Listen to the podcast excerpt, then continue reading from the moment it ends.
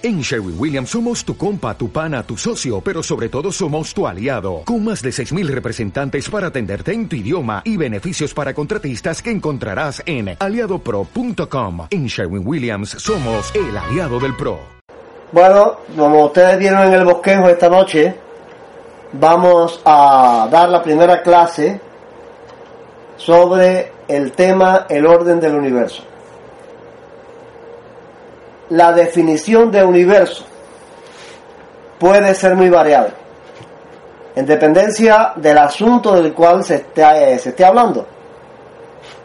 Entonces, para los fines o propósitos de esta clase, no vamos a hacer una definición del universo en, en otros órdenes, sino con relación a esta clase, lo entendemos aquí como la totalidad del mundo material que existe. Todo lo que existe para nosotros en esta clase va a ser el universo. Ahora encierra el cosmos, la Tierra y lo que en ella hay, incluyendo al hombre. Lo que sí es importante para nosotros, muy importante, definir es qué es el orden en el universo.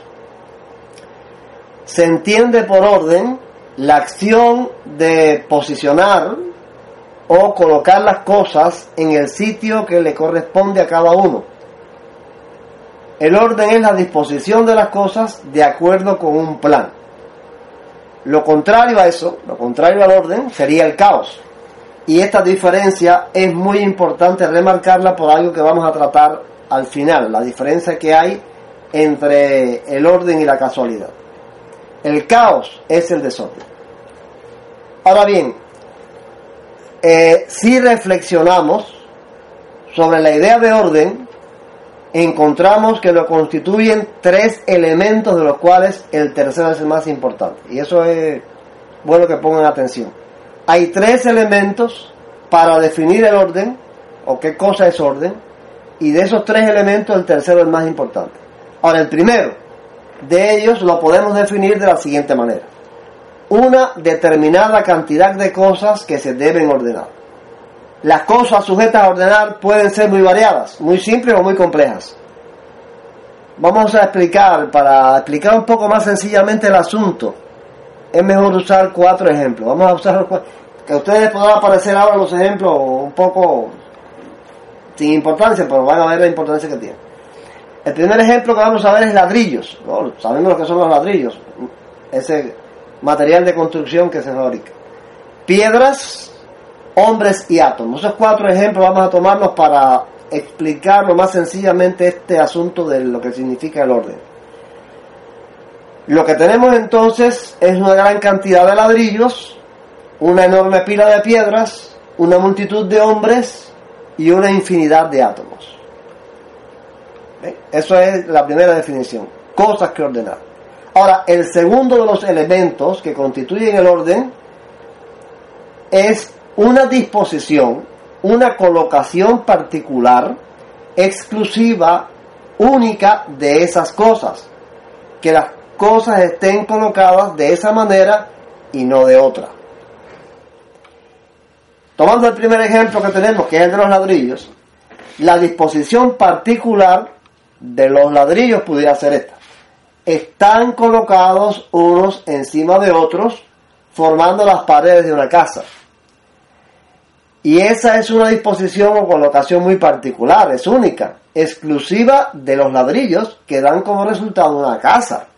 Ahora bien, esos mismos ladrillos también pudieran ser colocados de otra manera muy particular y muy exclusiva, también uno encima de los otros, pero para formar un puente y ya no sería una casa. Entonces la disposición o colocación particular única, exclusiva de los mismos ladrillos, tendrán como resultado una gran variedad de cosas diferentes en dependencia de cómo se coloca. ¿Entendemos?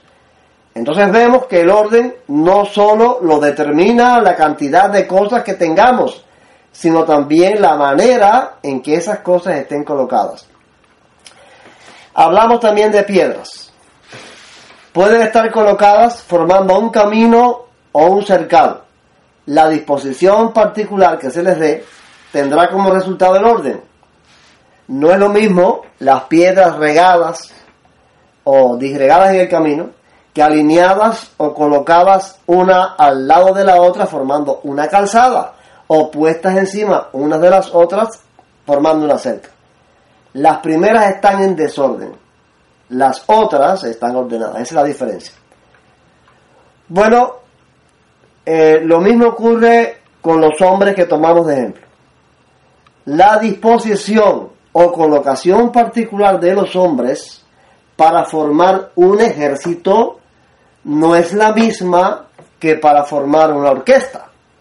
Si estos hombres que forman el ejército y los que forman la orquesta rompen el orden en el que están colocados y se mezclan en una multitud que camina por la calle, decimos que están desorganizados. Aunque veamos uno y otro y otro uniforme militar por aquí o por allá en la multitud, no están en orden. De ninguna manera forman un ejército. Podremos también ver a un músico en la multitud con una trompeta, otro por allá con un saxofón y otro por acá con un violín. Pero no forman una orquesta más nunca. Ahora bien, ya vemos que hay dos elementos para explicar el orden. Cosas que ordenar y que esas cosas estén puestas de manera particular. Vamos a ver entonces el cuarto ejemplo. Tomando, eh, ya lo dijimos, un orden más complejo. Los átomos formando una molécula. Cada molécula de cada sustancia contiene una cierta cantidad de átomos, los cuales van a determinar la sustancia que es. O sea, una sustancia es tal cosa por la cantidad de átomos que tiene eh, esa molécula.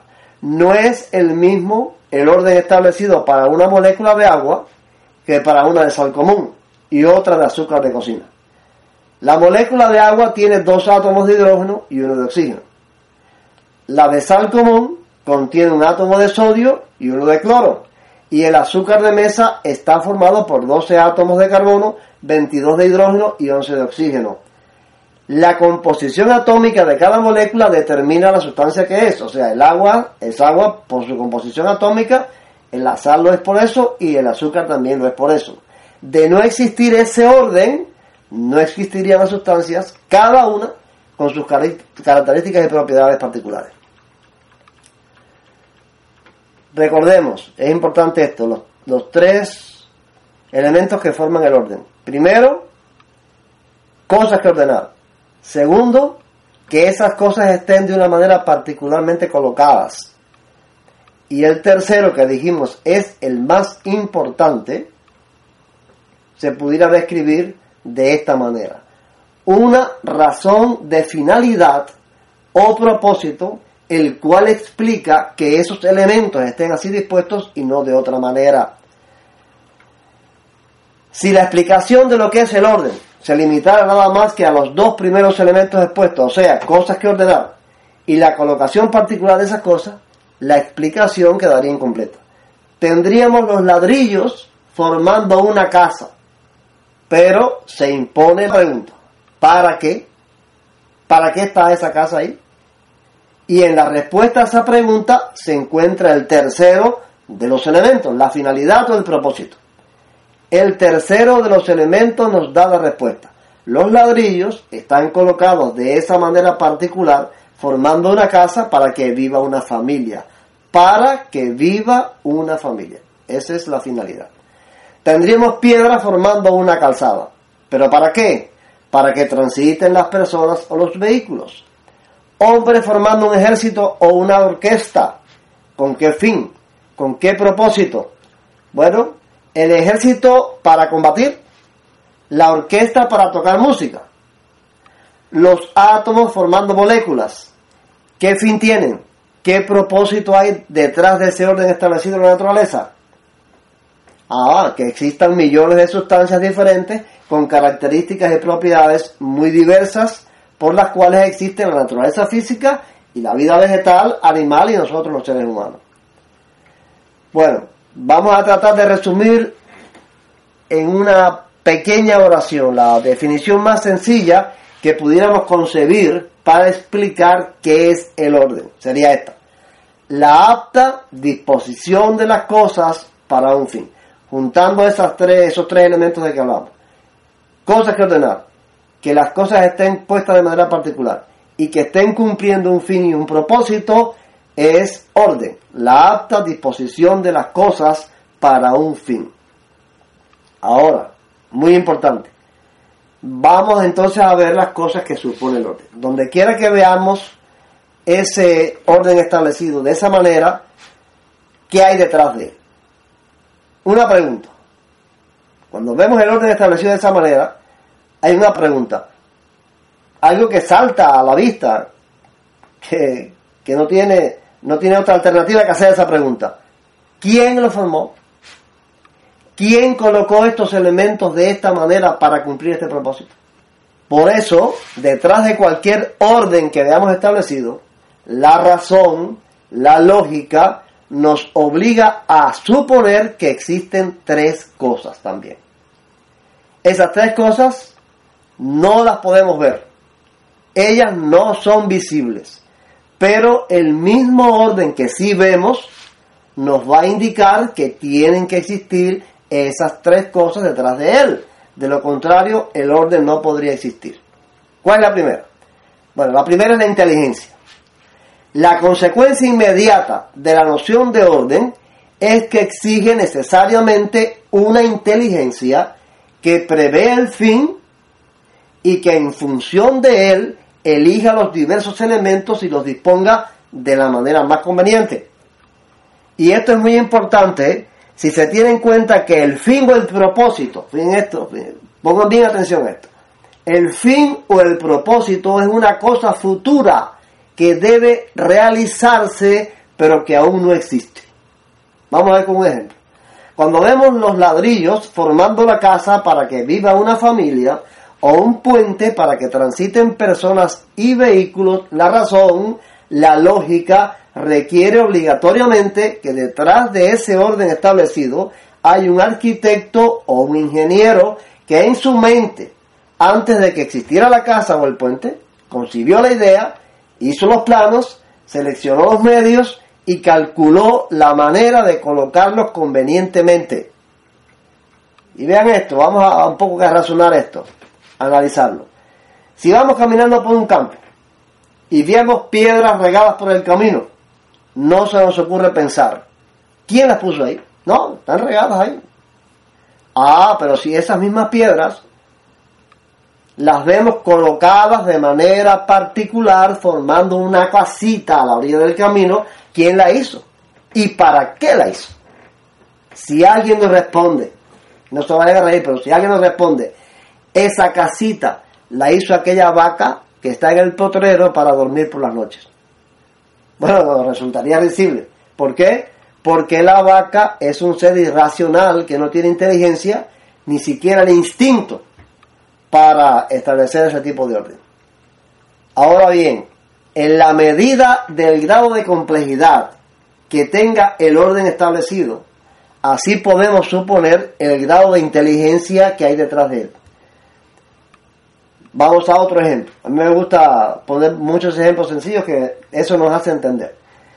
Si veo un instrumento rústico de trabajo, de esos que hacen los campesinos para labrar la tierra, que lo hacen con unos palos y unos clavos. Y pregunto, ¿quién hizo esto? Y me señalan a un, a un campesino que no sabe leer ni escribir, un campesino que es analfabeto. Yo puedo decir, sí, él sí pudo hacerlo. Porque para establecer ese orden de tres o cuatro palos con unos clavos no se requiere de una gran capacidad. Pero si veo una computadora y pregunto, ¿quién la hizo? Y me señalan al mismo campesino, ahí sí digo, no, no, no, no, eso no puede ser. Porque el grado de complejidad del orden que veo establecido me va a indicar él solo, sin que yo ni vea ni conozca al autor del orden, su grado de inteligencia y sabiduría. Ahora, la segunda cosa que supone el orden es la voluntad. Recordemos la definición de voluntad, creo que la dimos en la clase pasada, hablamos algo de la voluntad, que es la capacidad humana para decidir con libertad lo que se desea y lo que no se desea hacer. Entonces, además de la inteligencia, el orden supone una voluntad que se disponga a conseguir el fin. Una voluntad que esté dispuesta a poner en acción los muchos medios aptos y la disposición adecuada para realizarlo. Volviendo al ejemplo de la casa construida con ladrillos. ¿Ven ahora la importancia de los ladrillos? No basta con que la inteligencia de un ingeniero o un arquitecto conciba el proyecto y haga los planos. También es necesario que un empresario o un dueño tenga la voluntad, esté dispuesto a comprar los ladrillos y todos los demás materiales que hacen falta.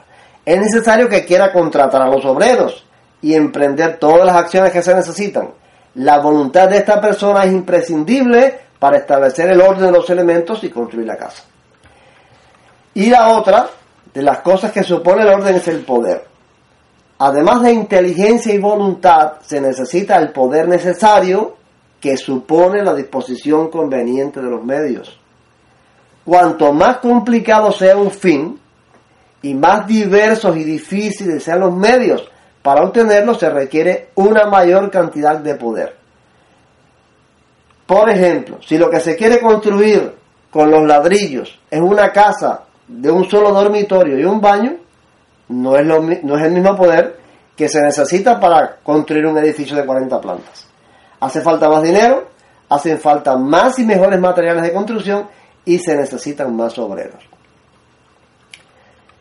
Todo esto es un preámbulo, porque más adelante vamos a ver, eh, eh, esto es un ejemplo que estamos más bien poniendo en esta clase para después considerar el orden del universo.